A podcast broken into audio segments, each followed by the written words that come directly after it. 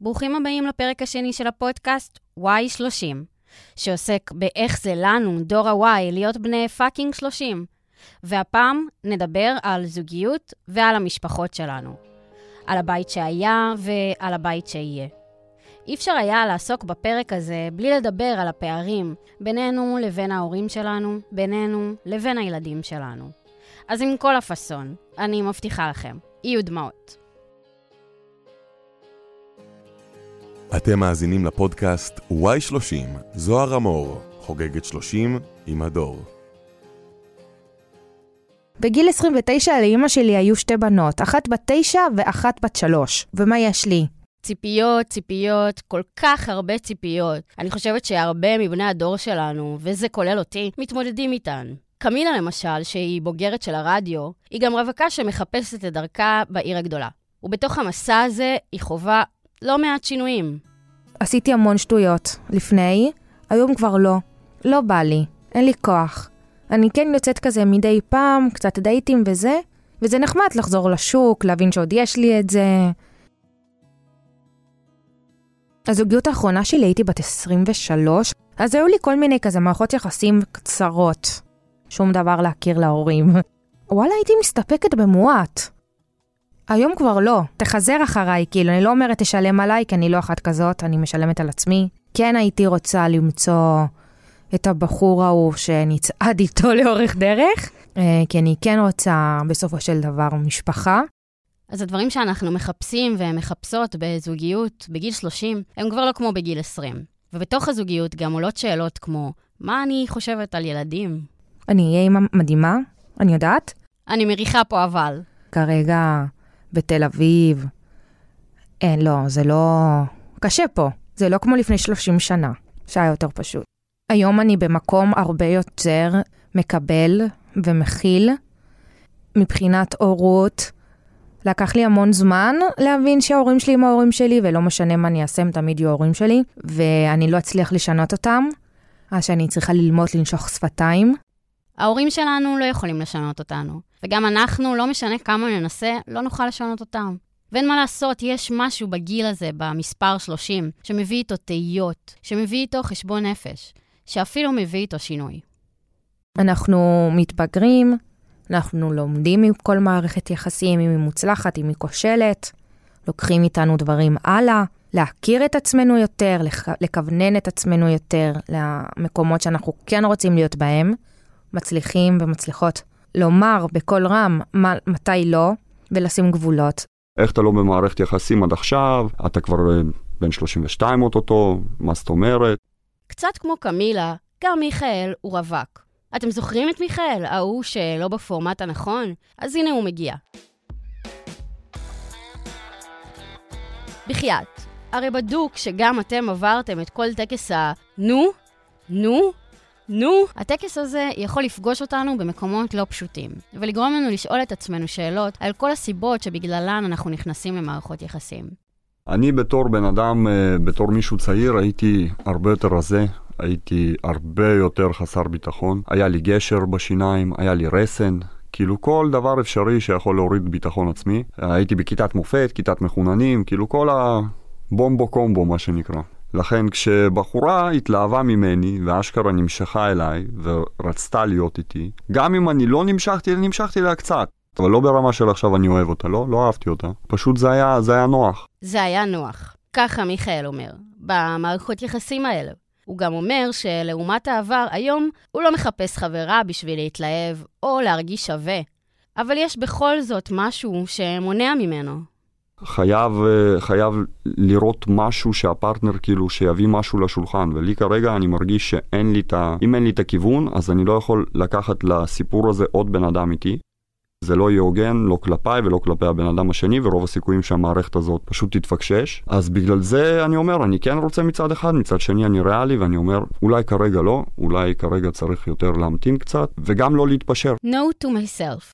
בשביל זוגיות בריאה צריך להביא משהו לשולחן.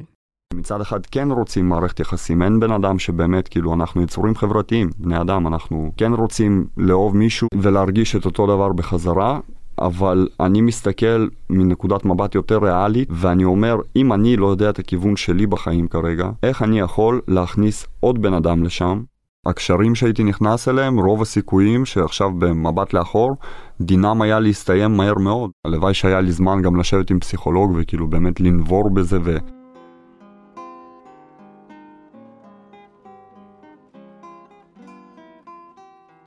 אולי חוסר אמון באופן כללי מכל הדברים של הילדות עם המשפחה, עם האבא, עם הדברים האלה. אה, להיות אבא זה סופר קל, להביא ילד זה סופר קל. כל מה שצריך זה לגמור בפנים וזהו. לחנך את הילד, זה להיות אבא. לא יודע, להביא לו ערכים, גם אם נכלאים למצב כזה קשה, הילדים לא צריכים להיות אה, קשורים לסיפור הזה של הגירושים, כי זה לא אשמתם, הוא עירב אותנו. הוא עירב אותנו 100%. במניפולציות רגשיות שבחרנו לחיות עם אימא ולא איתו, בהרבה מאוד דברים, בכל האווירה שהייתה בבית לפני הגירושים, אה, אלימות, אלימות מילולית, אלימות פיזית, דברים שילדים לא צריכים לראות. וילדים רואים, ילדים לא מטומטמים. ילדים יכולים להרגיש גם בלי מילה שיש ריח של דם רע ומתח באוויר. כשאני הייתי בכיתה א', אני הייתי הילדה הראשונה בכיתה שההורים שלה התגרשו. זה בלבל את כל הסביבה שלי כל כך, שמרוב שאלות כמו, מה, ההורים שלך לא חברים יותר, אני כבר התבלבלתי בעצמי. זה לא איזה חתול שאימצת שגם שם לא כדאי לזרוק אחריות, אבל פה זה ילדים. התמודדויות כאלה, בתוך המשפחה, בתוך הבית, הן כל כך כואבות. אז החלטתי לשאול את מיכאל, מה הוא בכל זאת בוחר לשמור לעצמו מהבית? אז מה שאני אקח, זה לא מהצד של האבא מן הסתם, זה צד שלא לא אמליץ לאף אחד לקחת ממנו שום דבר. צד של האימא, היכולת הזאת שלה לא לוותר, העובדה שהיא הייתה יכולה להגיד, למה שאני אלחם בכלל על ילדים, על משמורת לילדים, והיא לא ויתרה עלינו.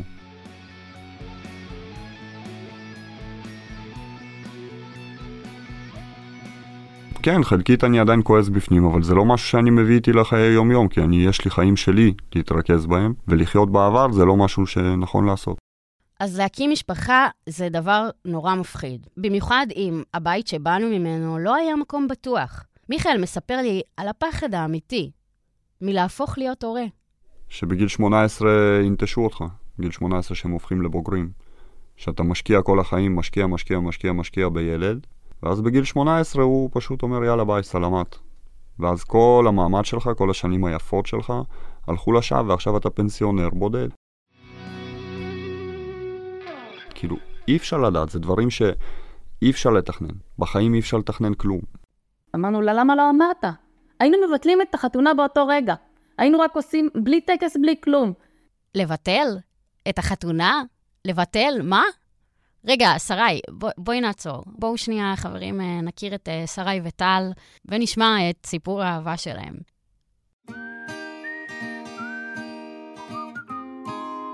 אז איך הכרתם? האמת היא שאף פעם לא אמרנו שלום אחד לשני, תמיד היה איזשהו דיסטנס. הכרנו כל החיים, כי שנינו ילידי הקיבוץ. אמנם הוא גדול ממני בארבע שנים, אבל גם שנינו אה, רוכבי סוסים. אז היינו מתראים הרבה בעורבה. כשהוא שמע שאני אה, רווקה, והוא במקרה גם היה רווק, פשוט בא, בזמן שסידרתי את הלחמניות בסלסלה, ושאל אותי אם אני רוצה לצאת לטיול סוסים לפני שאני מתגייסת לצבא. ויצאנו לטיול סוסים, וזהו. פשוט הרגיש לי נכון באותו רגע, בכלל לא, לא אכפת לי איך הוא נראה, איך הוא... ידעתי פשוט את האופי שלו. כן היה חשוב לי להיות עם בן אדם טוב, תומך, אוהב. זה לא עניין אותי, נגיד, אם יש לו אה, תואר, או דוקטורט, או אני לא יודעת מה זה. האמת היא שביום שהוא שאל אותי את זה, אני ידעתי שאני אתחתן איתו. הייתה תחושה פנימית כזאתי, ממש.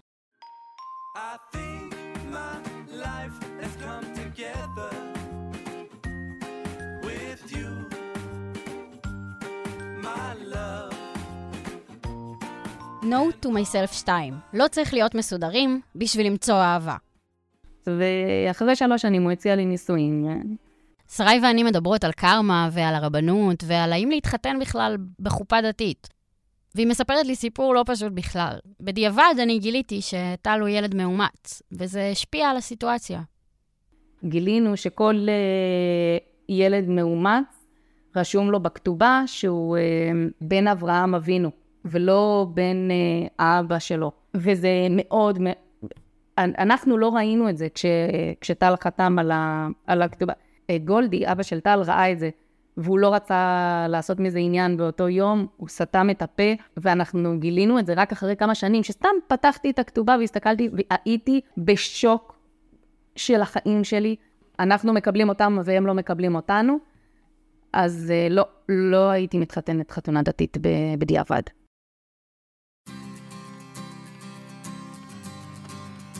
אין, אין מה לעשות.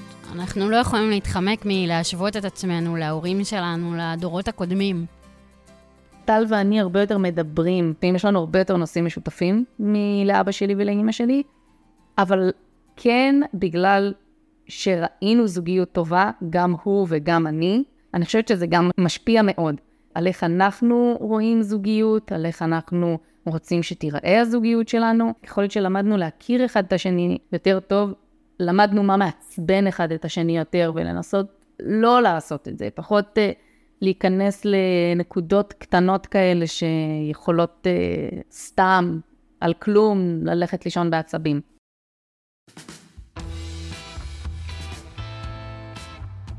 הנה, חוזר אלינו רון, והדבר העיקרי שאמרתי בשיחה איתו זה, או, תשמעו, הבחור מאוהב. המערכת היחסים עם מרינה לא דומה לשום דבר שהיה לי קודם. איתה אני מרגיש שאני יכול באמת להקים משהו שגם יכול להתפתח ולהתקדם, והיא החברה הכי טובה שלי, זה המשפט הכי קלישאתי בעולם, אין בן אדם. אני, אני מעביר איתה שעות על גבי שעות, על גבי ימים, וכמה שלפעמים אפשר לשגע אחד את השנייה, וזה זה ככה, זה, זה זוגיות, זה לא כל הזמן הכל יופי טופי. אין מצב בעולם שאני אומר, אין לי כוח לראות אותך יותר. זה לא קורה, וזה לא יקרה.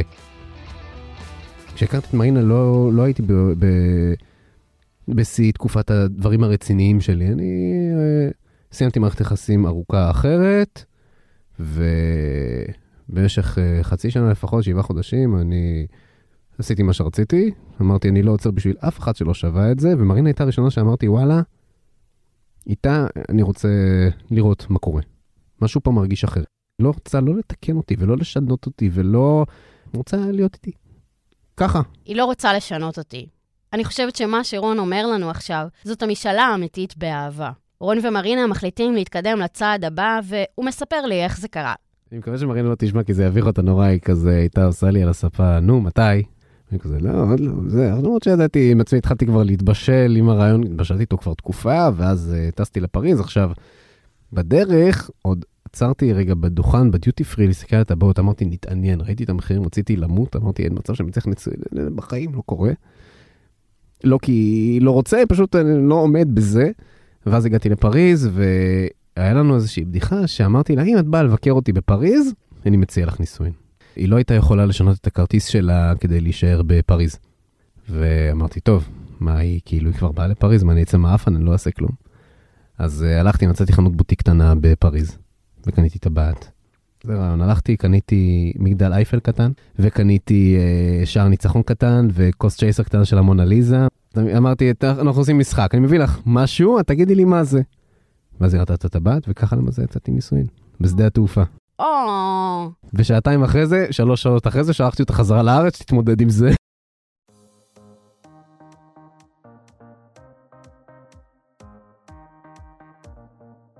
רבנות זה לא עניין פשוט.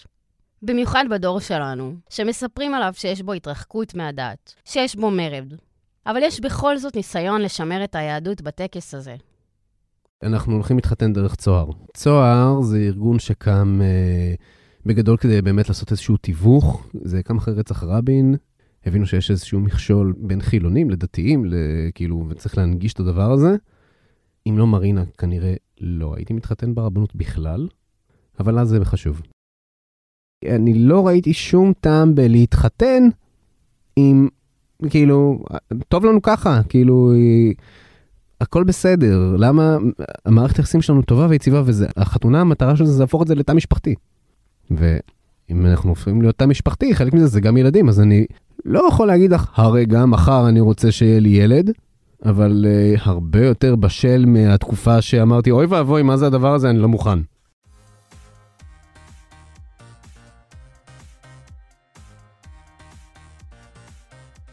בואי לא נשקר לעצמנו, בסוף אה, מה שאנחנו רואים בבית, חלק מאוד גדול מאיך שאנחנו נראה את הבית שלנו, שאיך הוא אמור לראות ואיך הוא אמור להיות. אני אחנך על בסיס ערכים מאוד מאוד דומים, אני מניח.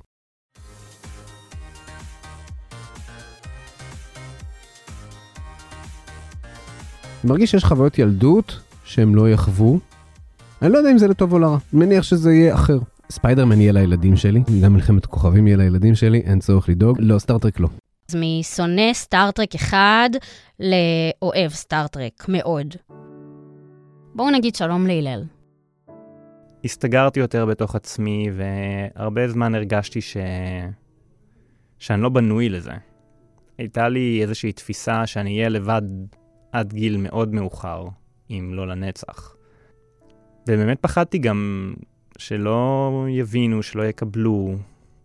אני מודע לזה שאני בן אדם מורכב, ווואלה, זה מפחיד uh, להיכנס לקשר ולהתחיל להודות בדברים כמו שהם באמת.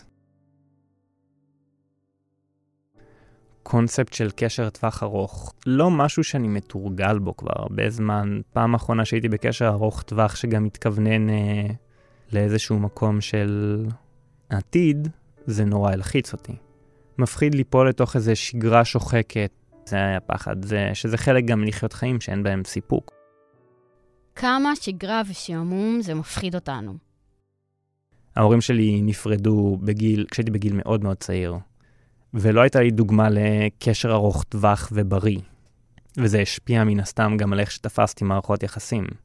כי מבחינתי זה היה משהו שהוא יכל להיגמר כל כך בפתאומיות וכל כך מהר, אז להתחתן בגיל צעיר היה קונספט זר מאוד עבורי, כי היה קשה לי לדמיין מערכות יחסים לטווח כל כך רחוק. אבל אחרי כל הקושי, אני שואלת את הלל, איזה אבא הוא חולם להיות? גם מהמקום שאני רוצה לתת לילדים שלי את כל מה שהם צריכים, לא בהכרח כל מה שהם רוצים, אבל כל מה שהם צריכים. הייתי אפילו אומר שהייתי נותן להם חינוך הפוך. הייתי עוזר להם כן להתביית ולמצוא את האמת שלהם, ולא רק אומר להם שהם צריכים למצוא אותה בעצמם. אבל הייתי מחנך אותם להיות אנשים שטובים אל האחר, אבל לא כמו שאני בוחר להיות. לא בצורה הטוטלית והמחייבת, אלא מתוך בחירה אמיתית.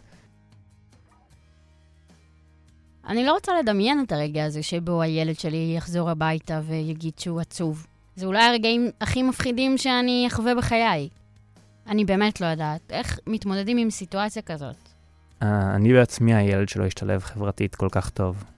וכל הניסיונות uh, לשנות את זה עלו בתוהו עד שאני עשיתי את השינוי. אני מאמין ש... שזה מה שהייתי מעודד uh, את הילד שלי או הילדה שלי לפתח. את היכולת לחולל שינוי בחיים שלהם במו עצמם, ולא לחפש איזשהו גורם חיצוני שיעזור להם. כי עם כמה שהרצון להגן ולגונן וכאילו לעזור לילדים כמה שיותר, הם צריכים גם לעמוד על הרגליים שלהם ולהבין שיש להם כוח בעולם הזה. עם כל ההכנה שאנחנו יכולים לעשות, אנחנו לא יכולים להגיד מה אנחנו נעשה. זה הכי טוב, כאילו, שאני יכולה להבטיח, אני ממש ממש אנסה. אני ממש אנסה להגיד את הדברים הנכונים ולהיות במקום הנכון בשבילה.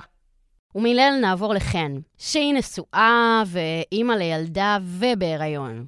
לא ציפיתי להגיע לכאן עכשיו, מדברת איתך עם ילדה ועוד אחת בדרך.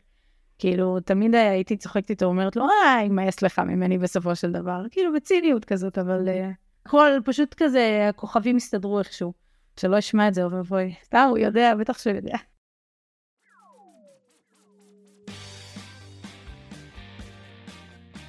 אנחנו ביחד מגיל 20.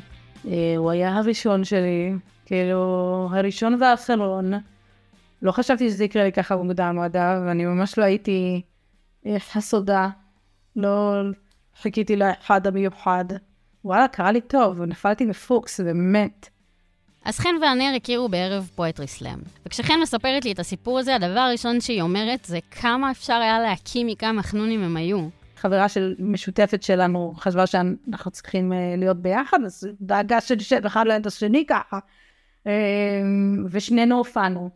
אני הייתי הבת היחידה שהופיעה, זה גם היה נורא כזה וואו. Uh, ועשיתי קטע על, uh, שנקרא הזין הסגול שלי, אה, שמדבר על זה שהיו חברים, רק חברים בנים בתיכון.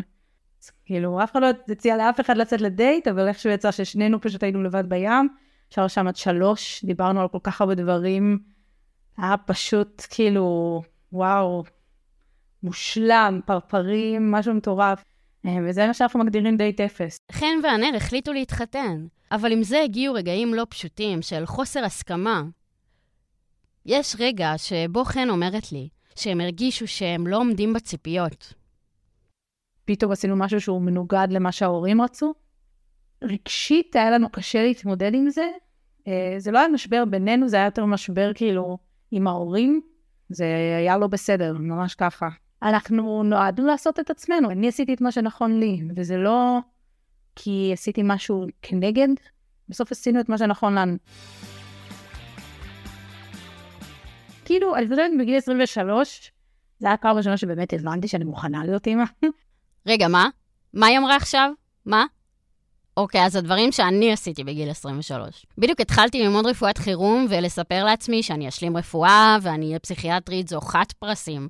בזמן שחן חלמה על הבנות שיהיו לה, אני שמעתי כל יום שתינוק בבטן הוא פרזיט שרק אוכל ושותה לך את הכל, ויושב לך בכוונה על השלפוחית כדי שתלכי כל חמש דקות לשירותים, בתור איזה נקמה מוקדמת לכל מה שתעשי לו אחר כך בחיים.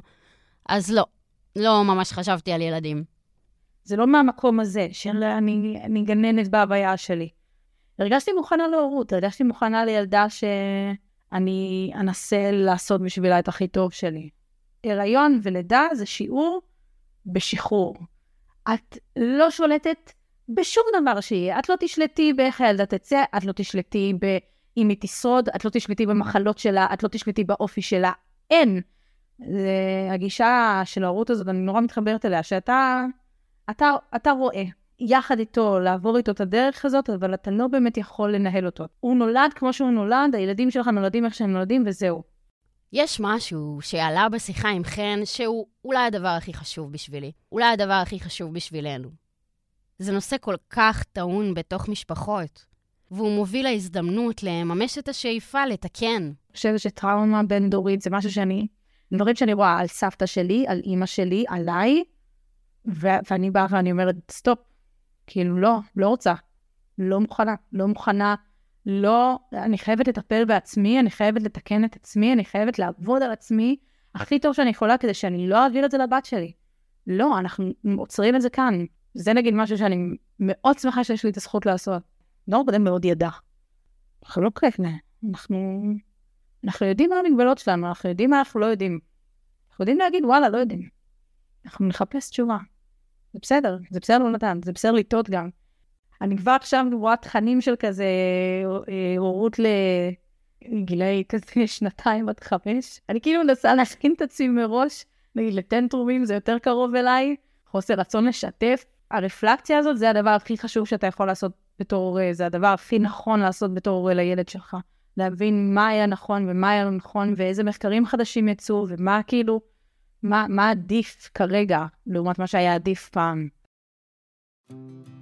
את רוצה שהם יסתכלו ויראו אישה חזקה ועצמאית, שיודעת לעמוד בפני עצמה, ואם טפו טפו חס וחלילה יום אחד אנחנו נהיה רק אני והן, לא יחסר מהן שום דבר, כאילו, לא יכולה פשוט להגיד, אה אוקיי, הגבר שלי מביא את הכסף וזהו, כאילו, מספיק טוב.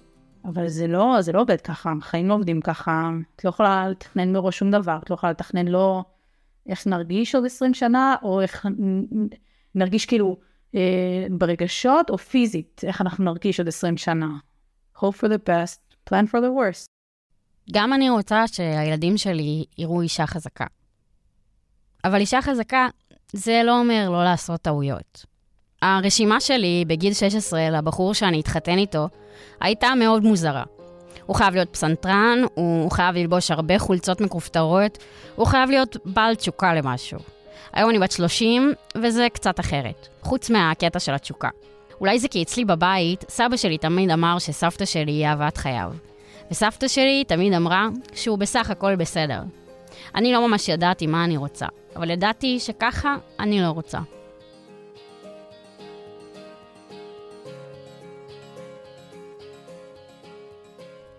אהבה, משפחה, זה לא עניין פשוט.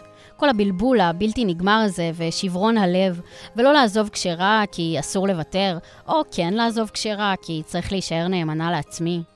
לקח לי הרבה זמן ללמוד מהי אהבה. עם השנים למדתי שבמשפחה לא בורחים כשקשה, לא הולכים כשהשיחה הופכת לא נעימה, שמותר לא להסכים, שאפשר להתחבק אחרי שחווים כאב, שלא צריך להילחם כל הזמן. למדתי בעצם מהי אהבה ללא תנאים. ואהבה אמיתית היא מצד אחד מדהימה ומרגשת, אבל היא גם רצופה כאב ואכזבה ופשרה, וזה מפחיד. אבל בכל זאת, הביקוש לאהבה לא מסתיים אף פעם. את זה לא אני אמרתי. בסוף, כל מה שאפשר באמת לעשות, זה להבין שאין ברירה, ולהרפות מהשליטה. לחבק חזק חזק את כל מי שאנחנו אוהבים. אני רוצה להגיד תודה רבה לכל האוהבים והנאהבים. להלל טולצ'ינסקי, לשרי גולדמן, למיכאל מינדלין, לקמילה פאס פפסנר, לרון שמואלי ולחן זקובר. באמת שריגשתם אותי. עד כאן הפרק השני של הפודקאסט Y30. בפרק הבא אנחנו נעסוק באחד הנושאים שיותר מתסכלים ומטרידים את הדור שלנו, קריירה וכלכלה.